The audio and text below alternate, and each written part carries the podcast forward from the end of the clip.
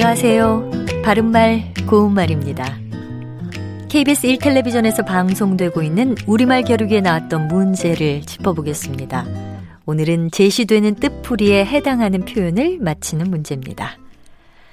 고유어 동사로 먹은 것이 소화가 잘 안 되어 속이 답답하고 거북하게 느껴지다를 뜻하는 삼음절로 된 표현 무엇일까요?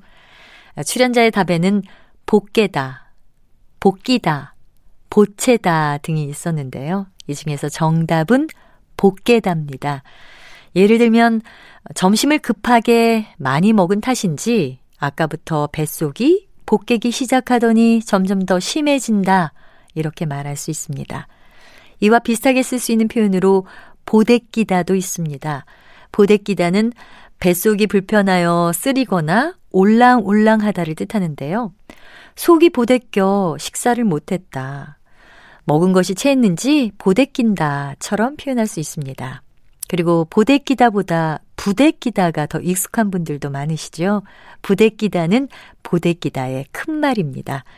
뱃속이 크게 불편하여 쓰리거나 울렁울렁하다는 뜻입니다.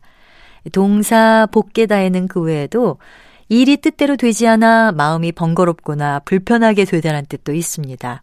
지금 하는 일에 마음이 복개어 나는 다른 일에 신경 쓸 여유가 없어. 이렇게 표현할 수 있고요. 보대끼다 역시 이와 비슷하게 사람이나 일에 시달려 괴로움을 겪는다는 뜻이 들어 있습니다. 바른말 고운말 아나운서 변희영이었습니다.